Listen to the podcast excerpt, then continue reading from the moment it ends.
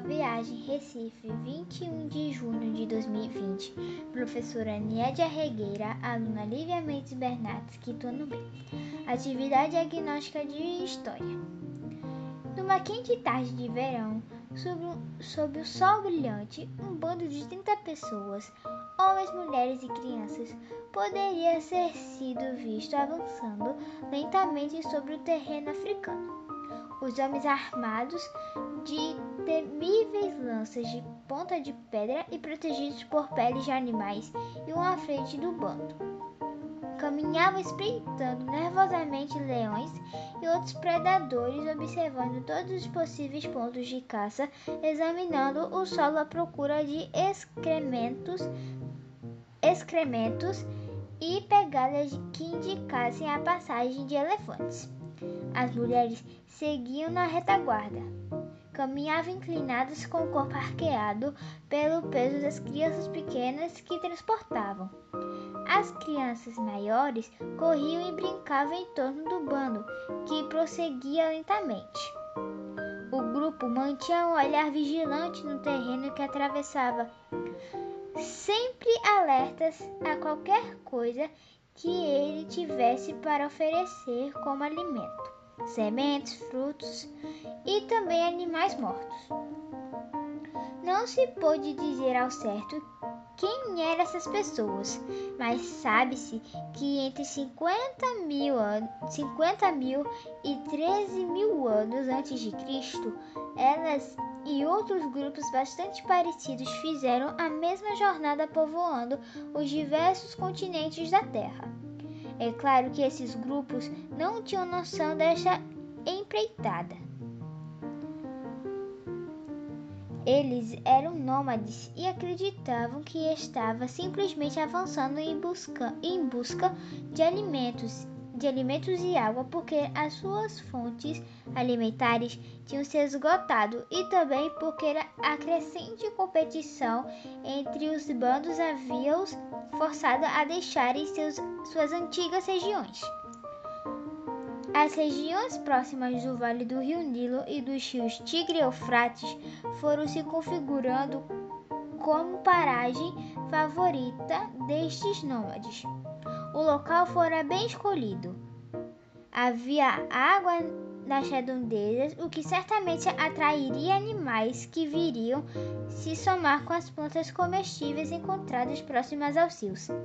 A vila ali estava tão boa que, para a volta de 10 mil anos antes de Cristo, o ritmo dos vales começou a mudar. Os nômades permaneciam ali por mais tempo e, por isso, começaram a desenvolver moradias mais sofisticadas.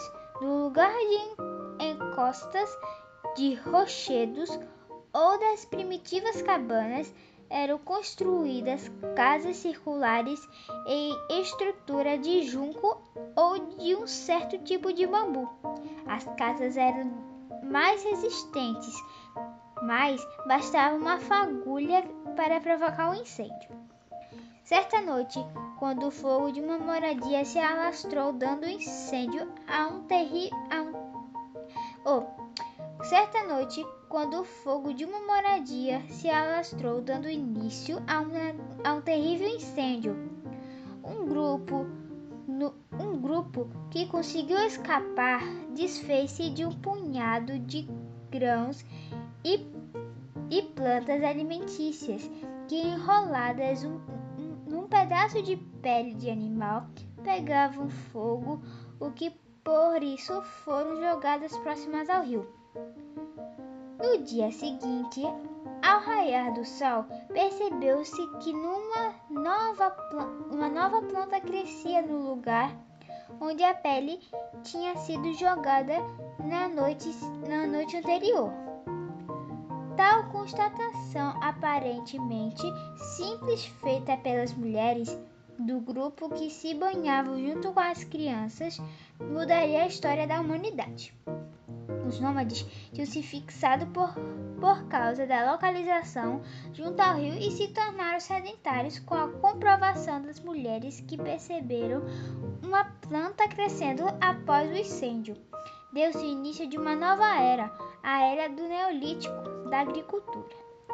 Com a descoberta da agricultura, a população da aldeia começou a plantar, assim tendo o seu próprio alimento, causando mudanças no seu estilo de vida, deixando de seres caçadores e coletores nômades para agricultores sedentários.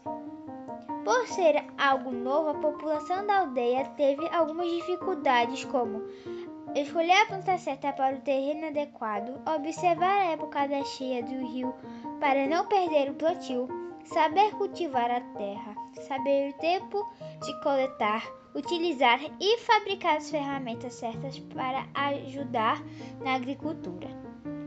Depois de resolver essas dificuldades, a vida dos aldeões ficou mais simples. Agora, eles não precisam sair de casa para caçar, arriscando suas vidas, produzindo seu próprio alimento, cultivando pela própria população da aldeia e domesticando os animais para servir como alimento aos aldeões.